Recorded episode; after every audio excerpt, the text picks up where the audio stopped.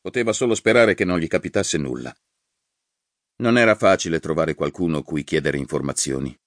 I pochi che ancora si trovavano per strada andavano troppo di fretta perché li si potesse fermare. Ma il giovane Gaio non era timido. Fermo! gridò a un vecchio conciatore appena uscito da un'insula con un vaso pieno di urina che stava caricando sul suo carro. Quello non rispose né lo guardò, anzi, spronò il mulo perché partisse. Cesare si gettò davanti alla bestia, correndo il rischio di essere travolto. Il vecchio fu costretto a tirare le redini. Che vuoi, ragazzino? Fammi andare o perderò il mio carico, urlò con voce concitata. Che succede? I consoli sono alle porte della città. Il tono di Cesare invece era imperioso e saldo. Il console Silla è proprio qui dietro.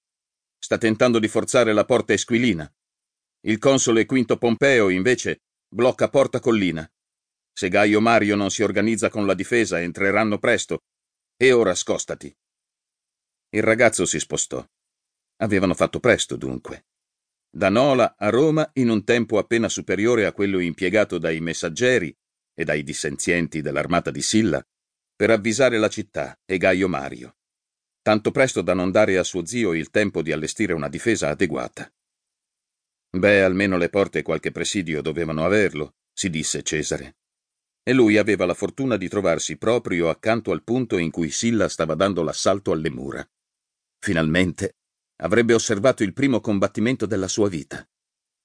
Casualmente era anche il primo combattimento tra romani, lungo le mura dell'urbe. È entrato! Silla è entrato con due legioni! Urla e trombe alla sua destra. Si voltò. Vide un soldato correre verso di lui, poi un altro e un altro ancora. Dietro di loro, sullo sfondo tagliato dal muro di cinta, marciavano in ordine compatto i legionari del console. Sugli elmi svettavano le insegne dei vari reparti. Li precedeva il suono dei corni, delle tube e delle buccine. Soldati in armi dentro le mura dell'urbe. E non per una cerimonia trionfale. Non s'era mai sentito a memoria d'uomo. Sentì frastuono anche alla sua sinistra. Si voltò ancora. Un gruppo di armati veniva verso di lui. Erano soldati, ma anche cittadini armati di bastoni, mazze, pietre. Un'orda raccogliticcia e indistinta di volenterosi.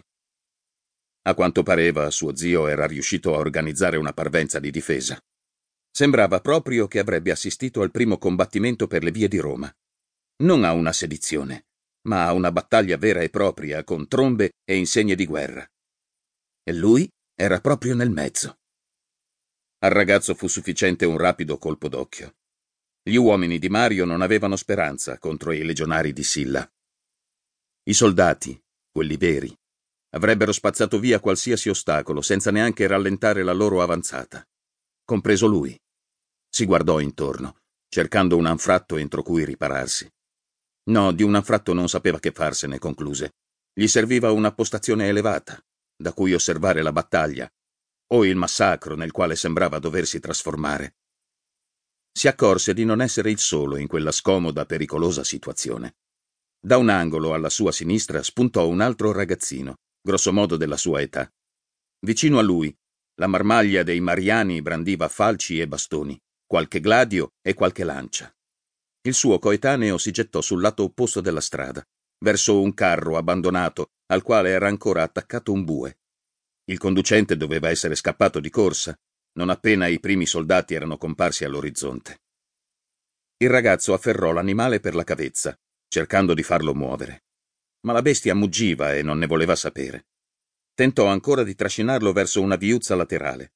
Erano solo pochi passi, ma l'ostinazione del bue, innervosito dal chiasso degli armati che si approssimavano, sembrava prevalere.